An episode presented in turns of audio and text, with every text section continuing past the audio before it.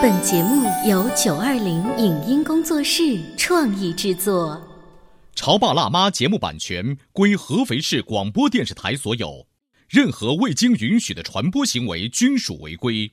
欢迎与九二零影音工作室沟通合作事宜，电话零五五幺六三五零九三五六。走在大街上，我希望听见别人叫我小姐姐、小姐姐、小姐姐，而不是啊阿姨。但我最爱的称呼是妈妈。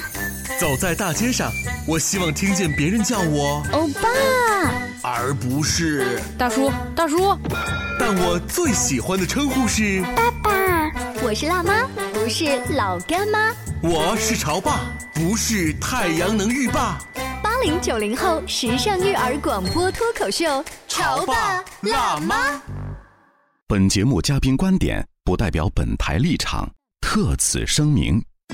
在快节奏的生活中，你是否已经习惯对自己、对孩子进行无止境的催促？快点，再快一点！你怎么那么慢，那么磨蹭？殊不知，慢慢的等候，慢慢的前行，是我们更需要的一种品质。当孩子沉迷于游玩，不愿回家时，我们应该怎样等待？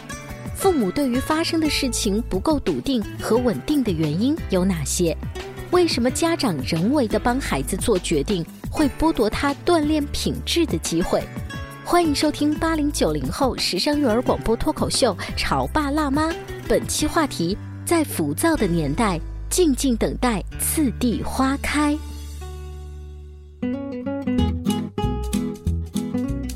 欢迎收听八零九零后时尚育儿广播脱口秀《潮爸辣妈》。大家好，我是小欧。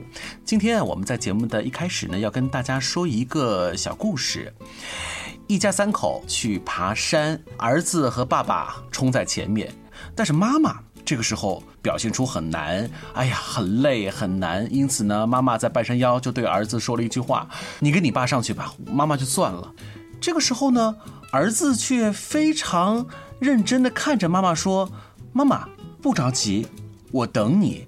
无论怎么样，我都等你。”老母亲在那个时候瞬间泪崩，她没想到自己的儿子只有八九岁的儿子能够对她说出这么一句特别温馨的话。事后，她跟自己的朋友在回忆这件事情的时候呢，也说了这么一句话。儿子说出这样子的话，当场听上去很惊奇，但是事后想想。这不就是我平时跟儿子说的话吗？每次儿子会遇到一些困难的时候，遇到一些特别不容易的事情的时候，妈妈都会对儿子说：“不着急，慢慢来。”因此，慢慢来和等候就成了我们今天我们在潮爸辣妈当中要说到的一个主题。今天呢，我们在节目当中为大家请到的是我们潮爸辣妈节目的好朋友，国际高级注册心理咨询师、国家高级家庭教育指导师。慕寒老师，慕寒老师好，大家好。刚才呃，我在节目的一开始说到的这个故事，嗯，真的还是蛮温馨的。应该说，你的这个故事让我特别有共鸣，嗯，因为在这个上上周的时间，我们正好跟孩子一起去了建德的悬空寺，嗯，它是建在悬崖旁边的，那个寺特别的高，嗯，啊，爬起来很累。我爬到一小半的时候，我关节不太好嘛，我你也要放弃，我就要放弃。然后我孩子跟这个孩子讲的话有异曲同工之处。哦，真的吗？对，他是这样说，他说。妈妈不着急，呃，你的腿。不太舒服，你爬多少都是可以的。嗯，呃，你要是想爬完，我们就在那边等你。你要是实在不想爬完，妈妈你尽力就行了，你就在这里等我们，我和爸爸会来找你的。他讲你在这里，如果着急，你就给我们打电话。嗯，呃，然后后来他就跟他爸爸，嗯，来来回回那天我们算了一下，他走了两万四千多步。儿子走了两万四千步。他跟他爸爸一起爬了整个的那个悬空寺，一直到最那头。我在三分之一的地方就不爬了，因为我实在是爬不动。啊，就是你刚才这个。故事让我特别有感触，因为他当时说出了我平时给他说的话。嗯，我常浩说，尽力了就是最好的。嗯，你尽力就可以了。嗯，那你这次的尽力，你可能走到这里，等下一次你再做类似的事情的时候，你可能可以往前走一点点。所以你永远都不用着急。所以我开场说的那个故事，真的是完美贴合了我当时的你身边的这个这个故事。那也就是说，儿子能够对我们说出这样的话，其实就是日常。常生活当中我们给孩到子带来他的一种潜移默化的榜样的作用。可是慕寒老师，你要知道，就平时啊，你能够对孩子说不着急，嗯，慢慢来，我们等你，我们一定等你，这样子的话。还真不是每一个爸爸妈妈经常会放在嘴边说的，我们通常都会说，快点。对，你怎么还不还怎么怎么搞？你怎么还不搞好？我们甚至还会威胁说，你要再不走，或者你要再不快，我们先走了啊！是的，就留你一个人在那儿。我跟你说，真的，我们都走了。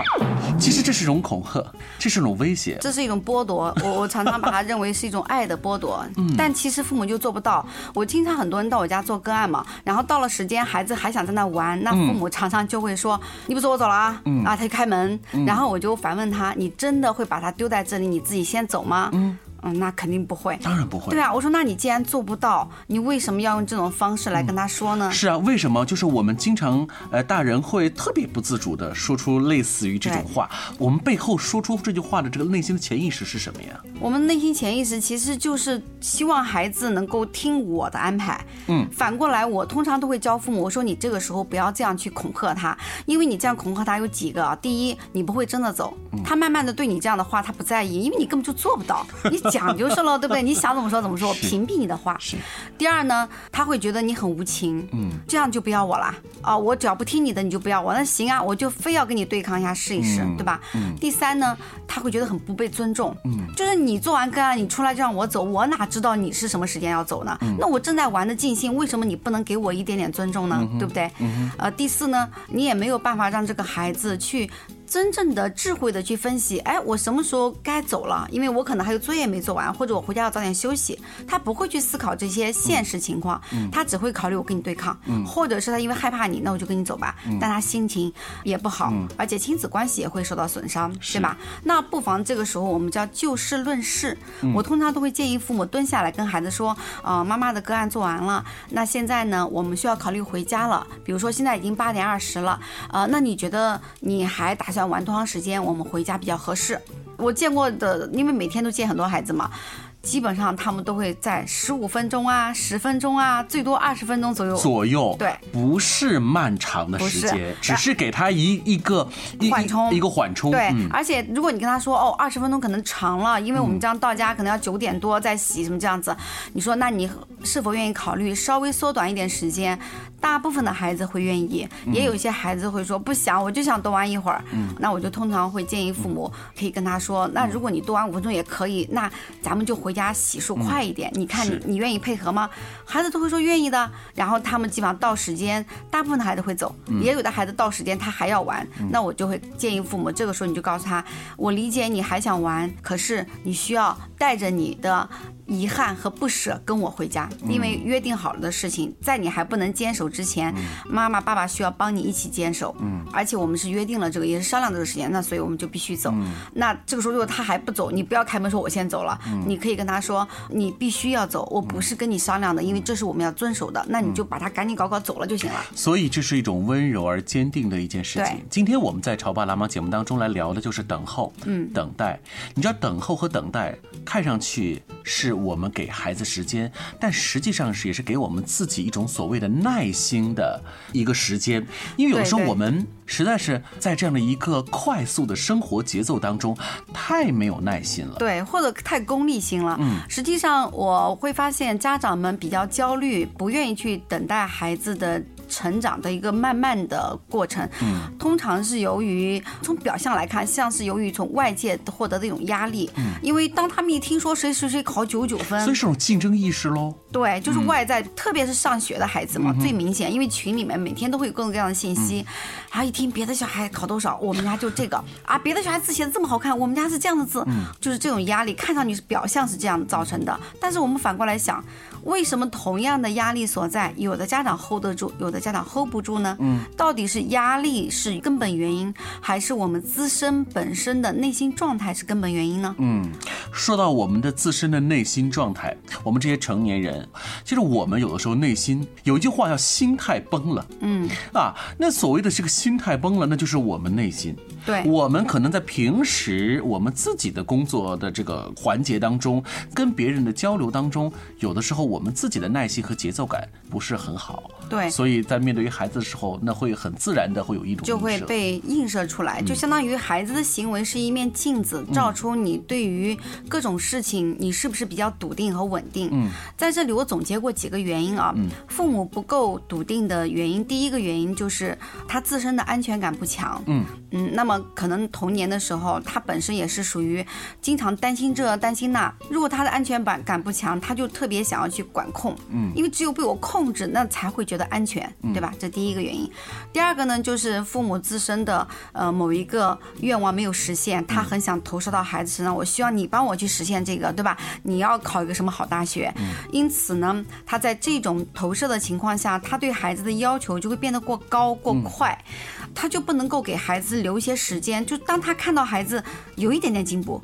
他会在想，这怎么行啊？还有那么多没有进步呢，对不对？呃，然后他就去开始着急，然后着急以后，他就开始更加的催促。他一催促，孩子就会被他的催促和指责产生对抗情绪，孩子就越来越慢，越来越不愿意配合，他就更焦虑。他说我进步一点怪我喽，那不如以后我就一点都不想进步了。嗯，那么第三种情况呢，就是他们对于做一件事情真正应该达到什么样的目的，他不清晰。我举个例子啊，好比说昨天晚上有一个家长反馈一个事情，孩子在我家玩，他也在我家做个案，因为跟我孩子玩的开心，他有一项作业没有做，嗯，他也不太清楚这项作业是什么。嗯，回到家快十点钟了，他跑去找同学问到了，原来是一张试卷，嗯，那么他就要做时间比较长，而这个时候呢，他的爸爸妈妈就产生了这个对抗，嗯，爸爸就觉得现在要睡觉了，不能再做了。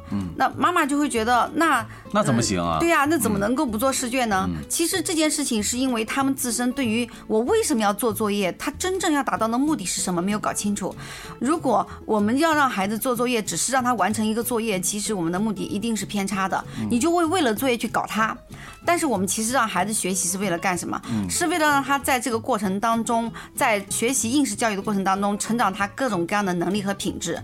比如说，他通过做作业，他可以锻炼出他的认真细致，他可以锻炼出他为自己负责，嗯，他可以锻炼出他的自律性。这个孩子自身忘记了这个作业，嗯，然后他最后在十点多的时候，他自己把这个作业找出来了，因为打电话问了同学，然后这个时候他必须要面对他要做这张试卷的选择，是。呃，如果父母人为的跟他说你不要做了，你睡觉吧，那你想孩子会怎么考虑？他通过这个事情，他会体验到他的某个品质会产生什么样的一个状态？嗯，他会觉得那行啊，以后我如果搞不清作业，我就可以不用做作业了。爸妈都允许了。对嗯，而这次是他他孩子自己造成的，没有任何人逼迫他，他呈现了这个状态。那么孩子自己又要选择把它做完，那实际上这就是一个很好的训练他品质和为自己的责任负责的一次机会。看似牺牲了一次睡觉，但是他怎么感受了一次我为我的行为负责，并且在我的这个行为负责的过程当中，尽管我很痛苦，因为我很困嘛，可是我的爸爸妈妈却陪着我。没有让我一个人那么伤心可怜、孤苦伶仃的在面对，而是陪着我，再困我们陪着你把它做完，然后明天早上正常起床，勇敢的去承担你该承担的这次困。所以这也是一种选择之后的等待，对一种耐性。好，我们稍微休息一会儿，广告之后，欢迎大家继续收听《潮爸辣妈》。你在收听的是《潮爸辣妈》，小欧零二，变成更好的爸爸妈妈。《潮爸辣妈》播出时间：FM 九八点八合肥故事广播，每周一至周五十八点三十首播，次日十一点重播。网络收听，请下载荔枝 FM、喜马拉雅，搜索“潮爸辣妈”，订阅收听。官方抖音号“潮爸辣妈”。关于和孩子沟通呢，我是想先处理好彼此之间的情绪，然后再去搞定他具体的问题。我们家长经常在一起讨论，怎么样从小才能培养好他的学习习惯我是后。来通过学习才发现，孩子行为背后是有另外一种需求的。陪你一起吐槽养育熊孩子的苦，陪你一起追忆曾经自己的小世界。八零后时尚育儿广播脱口秀，潮爸辣妈。本节目嘉宾观点不代表本台立场，特此声明。在快节奏的生活中，你是否已经习惯对自己、对孩子进行无止境的催促？快点，再快一点！你怎么那么慢，那么磨蹭？殊不知，慢慢的等候，慢慢的前行，是我们更需要的一种品质。当孩子沉迷于游玩，不愿回家时，我们应该怎样等待？父母对于发生的事情不够笃定和稳定的原因有哪些？为什么家长人为的帮孩子做决定，会剥夺他锻炼品质的机会？欢迎收听八零九零后时尚育儿广播脱口秀《潮爸辣妈》，本期话题：在浮躁的年代，静静等待次第花开。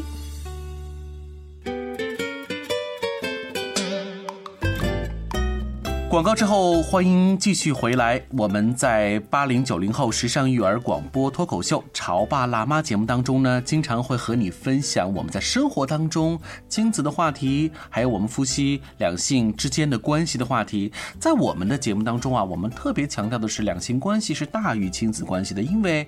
做好成年人自己的事情，我们当好父母本身才能够更好的把孩子哈教育的好。今天我们聊这个话题呢，恰恰就是聊的看上去是孩子的教育问题，但真正的呀，呃，是我们自己的心态的问题。我们通常会对孩子说出这样子的话：你可以做这个，或者是说算了吧，就不做了，就是选择。和放弃，我们会非常明确的在二者当中去选其一。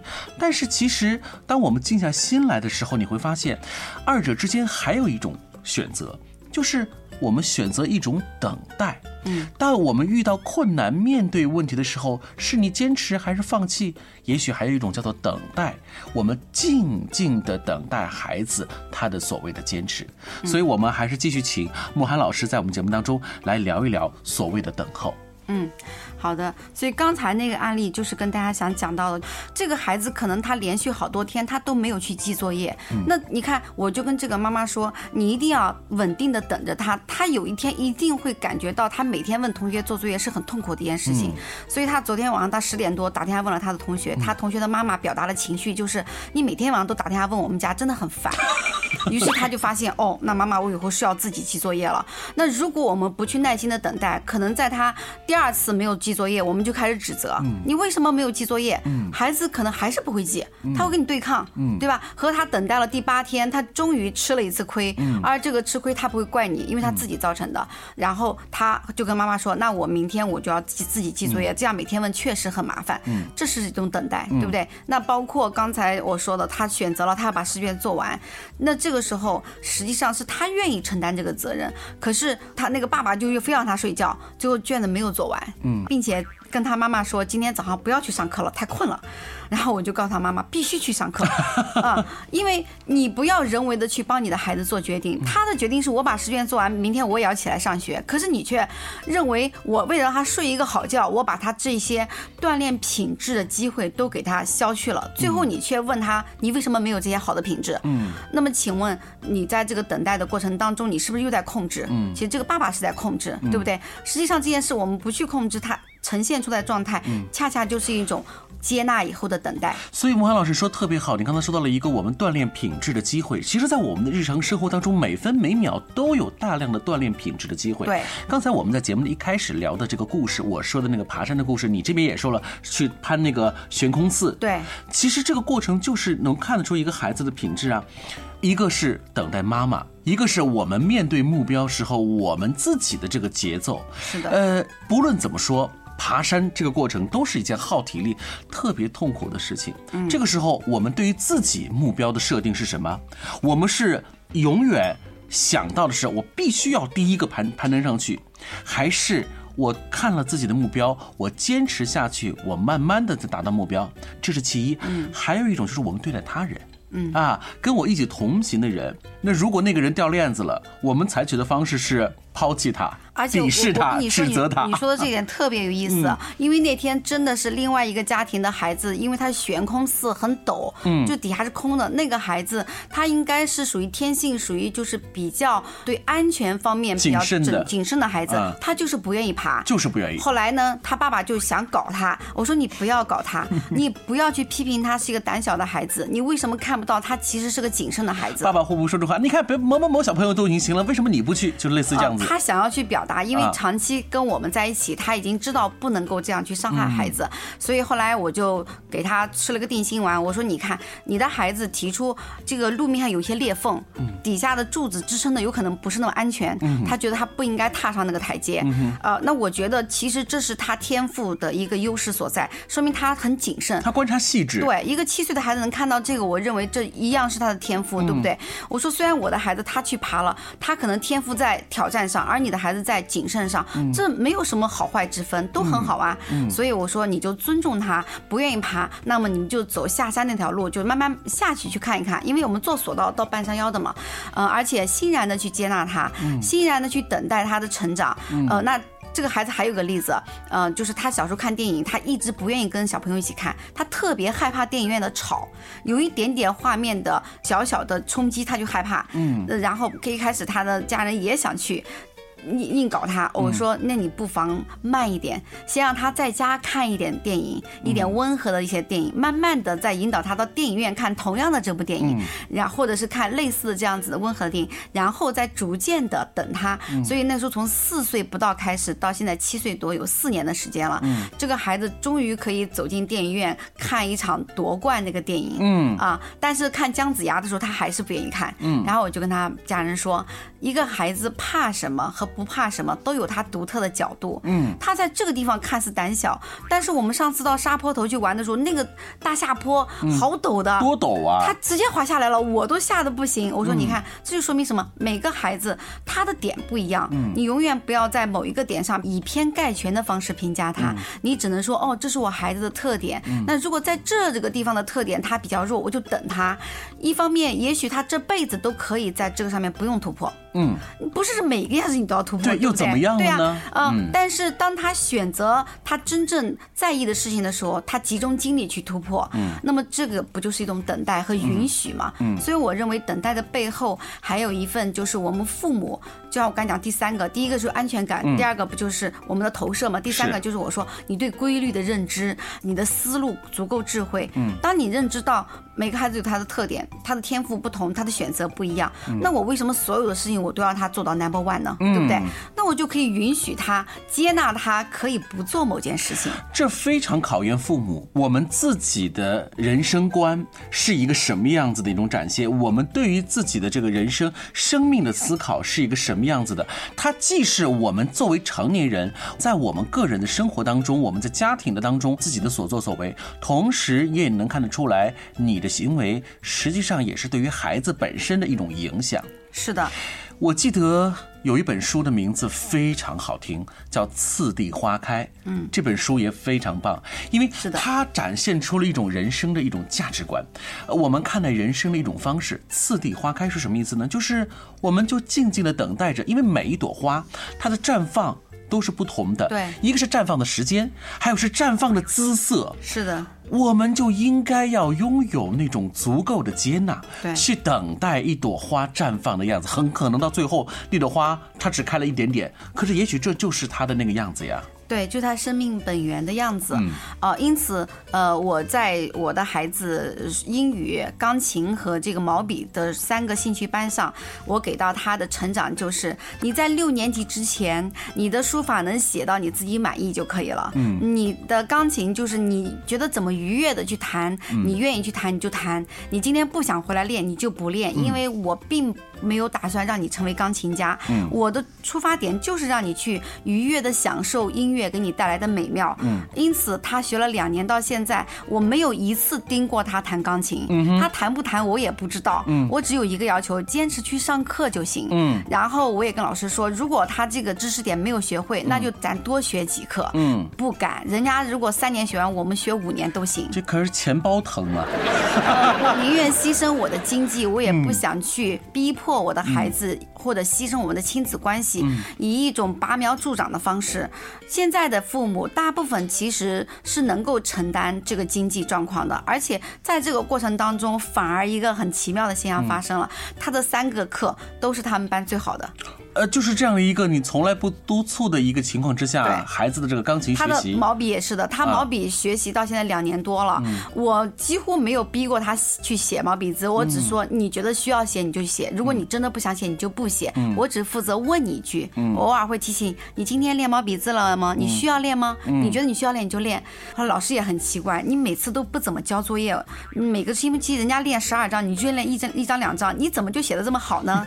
他跟我说，老师。因为我有自己的方法呀，我一一般写一行，我会看看了以后就在我的脑子里了，它一样是一种学习。嗯，哎，然后他竟然能把整个帖子从头到尾全部默下来。嗯，于是他找到了适合他的学习方式。所以我们不用嘴上去督促孩子，孩子会用一种自己的成长规律去摸索，去摸索。嗯，这种过程其实也是我们的等候，我们用时间来换来的整个他的自然的绽放。对，真的是这样啊！我们觉得这个焦虑啊，真的是当今我们这个生活当中急功近利的一个源头。其实这种所谓的焦虑，也是我们谋杀亲子关系的一个杀手。是的，所以有的时候真的是我们应该要狠狠的对付自己内心的焦虑，我们要安静下来，等候自己。